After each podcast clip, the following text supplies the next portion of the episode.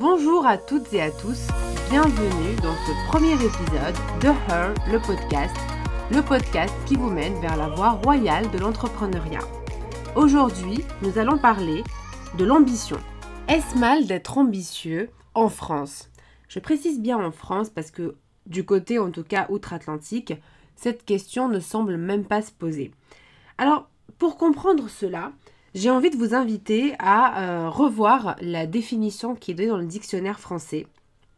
C'est sur la rousse, peu importe la, source, vous retrouverez plus ou moins cette définition. Et c'est là que on va très vite comprendre pourquoi être ambitieux peut poser problème dans ce pays.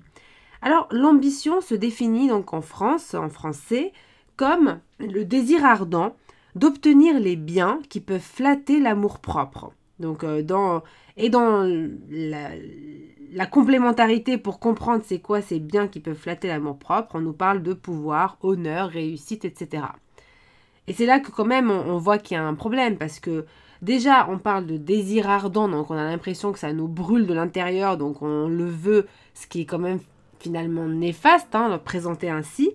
Et en plus d'obtenir des biens, donc le côté euh, j'amasse, j'accumule et je cherche à avoir, et en plus c'est des biens, donc euh, c'est pas c'est par opposition à ce qui est spirituel, on est plus dans le côté matériel, donc forcément ça a encore une, troisième connotation négative, donc déjà rien que là avec ces trois expressions euh, désir ardent, donc première connotation obtenir, on a l'impression qu'on cherche qu'à avoir, et ensuite les biens, donc encore, donc ça fait déjà trois connotations négatives.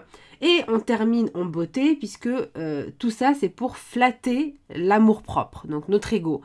Euh, clairement, euh, lorsqu'on voit une telle définition, c'est quand même assez facile de comprendre pourquoi on n'a pas envie d'afficher son ambition en France et que même si dans les faits beaucoup le sont, mais ils vont quand même le cacher derrière une fausse apparence de personnes humbles alors qu'on peut parfaitement être ambitieux et humble et que être humble ne signifie pas aussi chercher à avoir une vie euh, sans intérêt, une vie médiocre où on n'a pas atteint nos objectifs.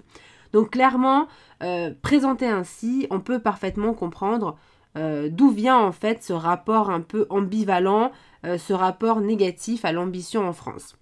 Et en plus, dans les, éléments qui sont donnés comme étant les biens qui peuvent flatter l'amour propre, on a le pouvoir, les honneurs, mais aussi la réussite. Et ça, c'est étrange.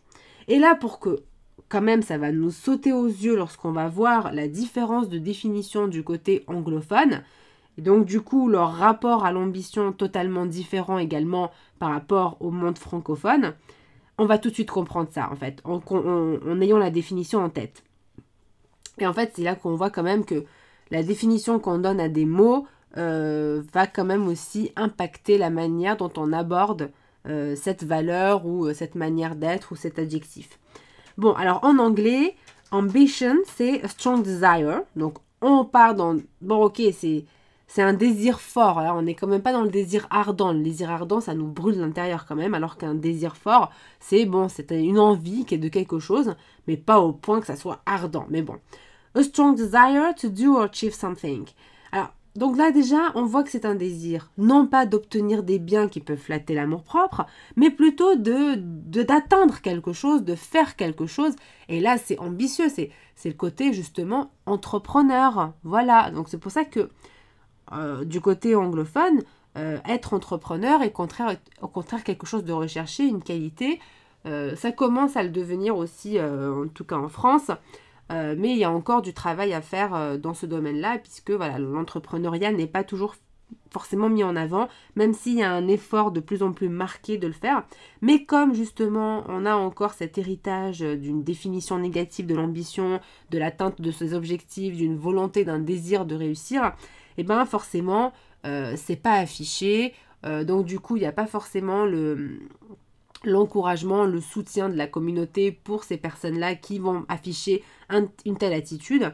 Et donc voilà, ça joue aussi sur le côté euh, beaucoup plus euh, modéré euh, de l'entrepreneuriat en France. Et du coup, donc, je reviens sur la définition anglophone. La deuxième définition qui est donnée, c'est Desire and Determination to Achieve Success. Donc là, c'est pareil. Désir, détermination d'atteindre le succès.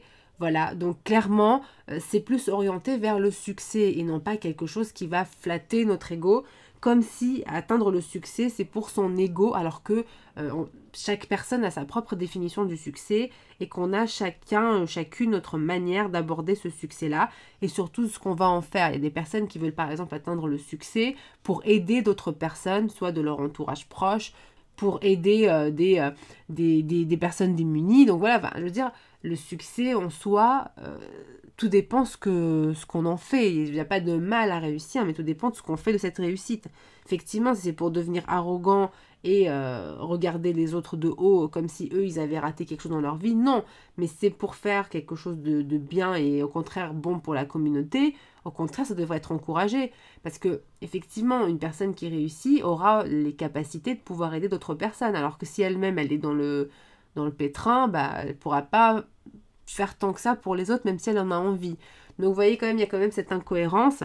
Et euh, c'est pour ça que justement, euh, normalement, en tant qu'entrepreneur, au contraire, l'ambition, le fait d'être ambitieux, est une catégorie primordiale de l'entrepreneur qui va réussir, qui va euh, monter des entreprises pérennes et solides. Voilà donc pour cette analyse de l'ambition. je vous invite à m'envoyer vos commentaires, soit si vous avez la possibilité de le faire euh, par commentaire sous le, podcast, cet épisode-là, ou bien de m'envoyer des, messages hein, pour en discuter, parce que voilà, j'aime bien avoir vos retours, voir ce que vous en avez pensé, euh, ce que vous inspire pour vous l'ambition. Voilà, c'est ma question du jour. Euh, qu'est-ce que pour vous l'ambition et au contraire, est-ce pour vous une qualité recherchée auprès d'un entrepreneur? Aussi, j'ai mis donc à disposition une série de vidéos, donc quatre vidéos, qui est dans une playlist euh, qui vous explique tout d'un positionnement réussi dans le cadre euh, d'une entreprise. Pour justement avoir une entreprise solide et pérenne, vous pouvez la récupérer en vous rendant sur le site bizbooster.com. Il suffira de renseigner votre prénom, adresse mail et elle vous sera envoyée quelques secondes plus tard. Voilà, c'est super rapide et c'est magique. Je vous dis donc à très vite pour le prochain épisode qui sera programmé pour demain. C'était Nesrine au service de votre réussite. Bye